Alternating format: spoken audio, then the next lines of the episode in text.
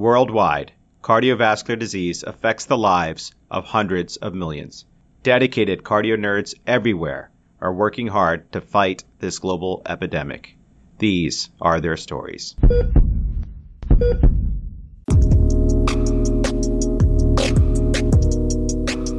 Hey everyone, it's Dan Ambinder here. It is our distinct pleasure and honor to bring you this rare opportunity to share moments with a cardio nerds luminary whose visionary ideas disrupted the status quo and shifted the paradigm and the care of patients with heart failure in this multidisciplinary part series led by Drs. Shirley Nabobi and Mark Belkin from the University of Chicago. We get to learn from the one and only Dr. Milton Packer about the evolution of the neurohormonal hypothesis and discuss a host of other topics that you will most certainly love to hear about. So buckle up and fasten your seatbelts and join us for part two The Secret to Happiness, the Aha Moment, and the birth of the neurohormonal hypothesis. Remember, Cardio is an independent, fellow founded educational platform with a mission to democratize cardiovascular education. The views expressed here do not reflect the opinions or policies of our employers. Help others find us by rating and reviewing the show. And with that, let's get right on into it and hear some more from Dr. Milton Packer.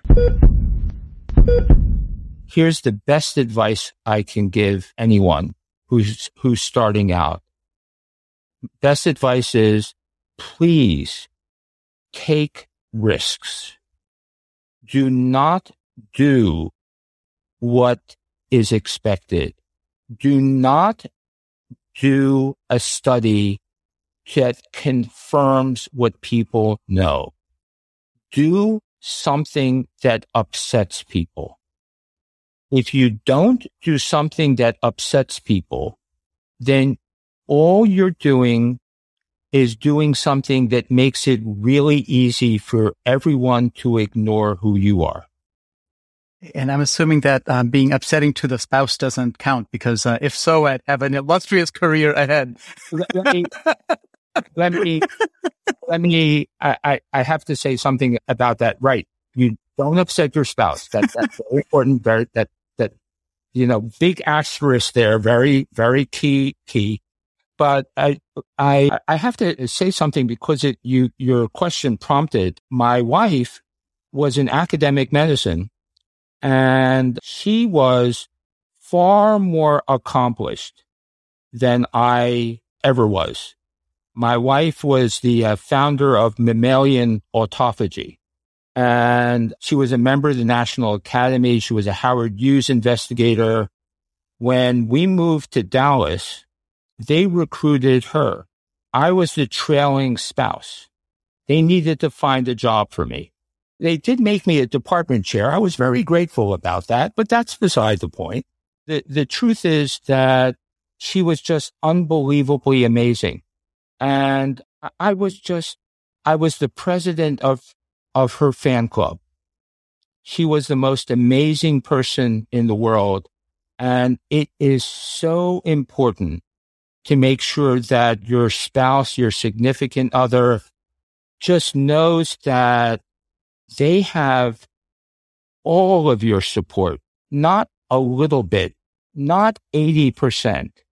They have a thou that you are so behind them in everything that they do. It is the secret to happiness at every possible level. It is really important. So if anyone forgets that, they are destined to pay a, a heavy price. Don't ever forget it. It's really important. Now, you didn't expect to get marital advice from me today, so that's bizarre. So the funny thing, though, is that we actually were going to ask you for marital advice. You just somehow read our minds. You were going to ask me for marital advice? Yes, we were. We were going to ask you. We literally used the word trailing spouse because we knew you famously moved from Columbia to UT Southwestern in 2004. Yeah. Did our research. Yes. I specifically actually was going to ask you about how, you know, pretty often the role of trailing spouses is relegated to the women.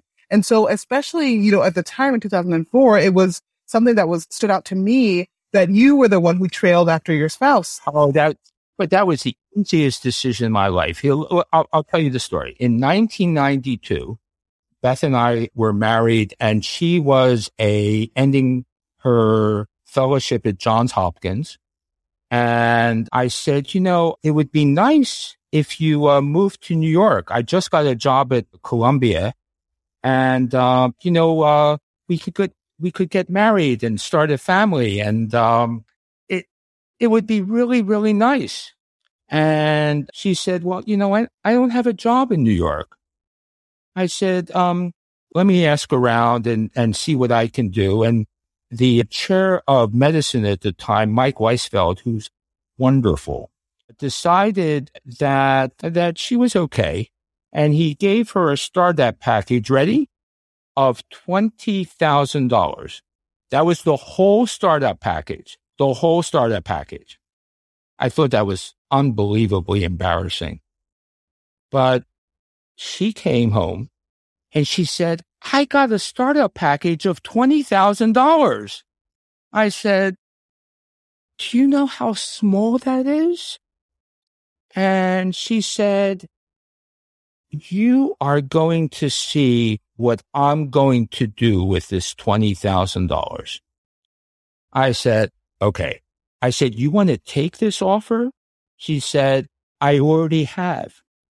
I said, There is, there's no offer here. I'll tell you what.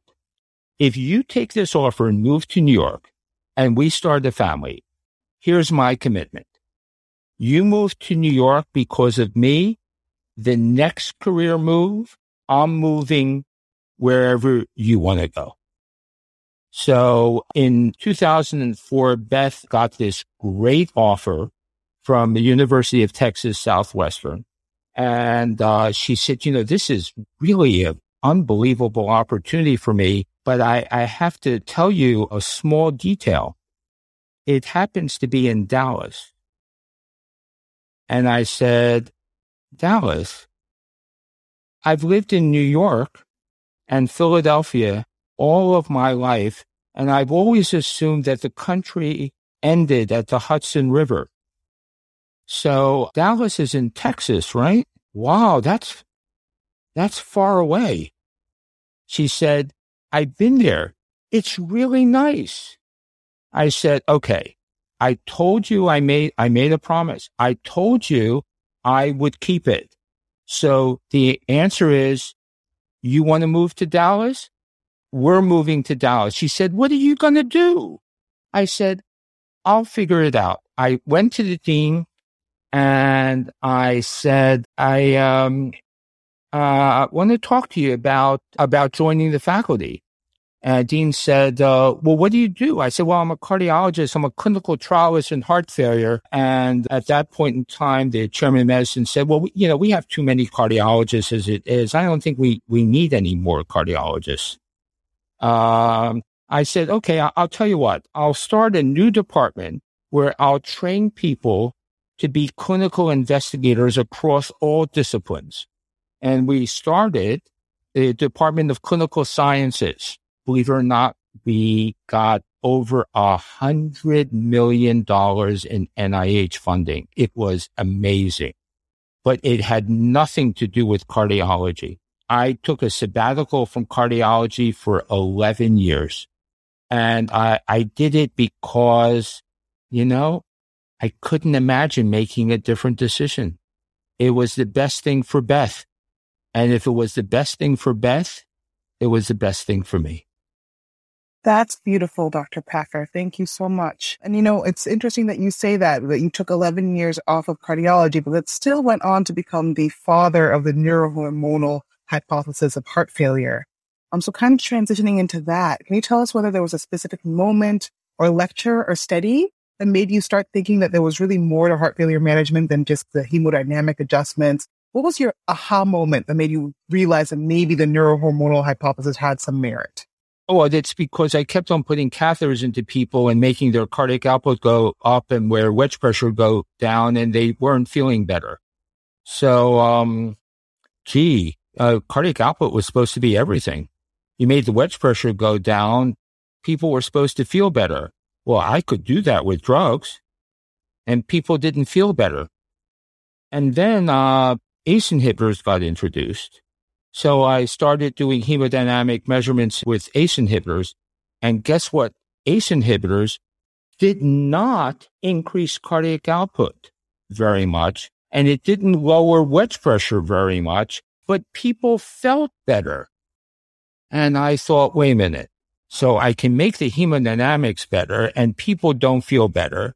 But if I use this drug called an ACE inhibitor, the hemodynamics don't get better and people feel better. I think there's something wrong with hemodynamics. But that was just, you know, ACE inhibitors. The real, real enlightening part was when I first started using beta blockers in heart failure. Now remember, this is very late 1980s, early 1990s. Beta blockers were contraindicated in heart failure. Carl Swedberg had published an open label study about 10 years earlier. No one in the United States thought that beta blockers had any role. And the uh, whole idea was to get people off beta blockers. And so we, we, we started, uh, a trial of, um, of beta blockers. And this had a, a, a great, a great story behind it. The person who spearheaded that trial was someone named Henry Krum. That may, that name may or may not be familiar to many people. Henry turned out to be one of the leading clinical trialists internationally Henry walked into my office and he said, uh, gee, I'd like to work with you. And I said, where are you from? He said, well, I'm, I'm from Australia. And I said, Henry, um, it's really nice. I don't get too many visitors from Australia. Can you, um, why are you here? And he said, well, I read your papers and I really think I'd like to spend some time with you. Henry had his own funding which was very, very good because I had no money to pay him. And um, Henry came in and he said, I, I want to do something dramatically different. So I said, Henry, how about beta blockers and heart failure? He said, okay, I guess we could do that. We designed a protocol, double blind, placebo controlled trial of carvedilol in 59 patients with hemodynamics before and after. Here was the great thing about carvedilol. When you first gave it to patients with heart failure, nothing good happened. You made hemodynamic measurements and heart rate went down a little. Cardiac output didn't change. Eh, wedge pressure didn't change very much.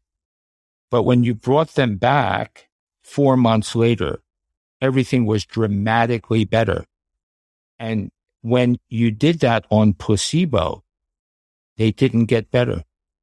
At the time, this was the largest double blind placebo controlled trial with beta blockers, all done at a single center.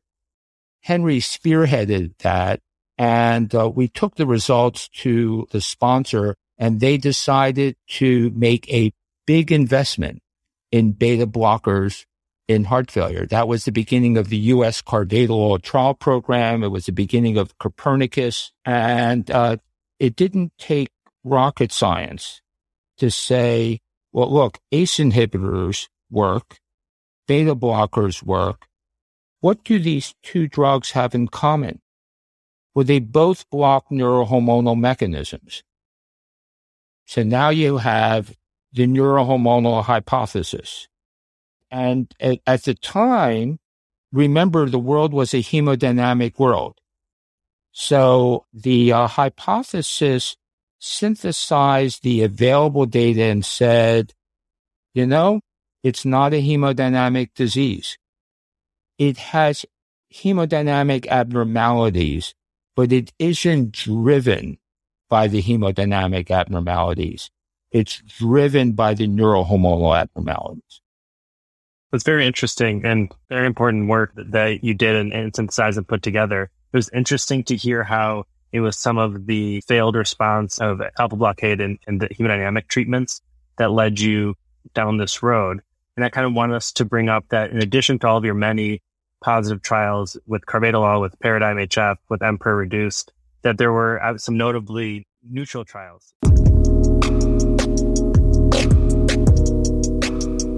Goodness gracious, how amazing was that? If you're like me and want to hear more, fear not. We have four more parts of this journey through space and time. Next up, part three negative trials, a second chance, and a paradigm shift. Stay tuned. Alrighty then, time to make like an S2 and split.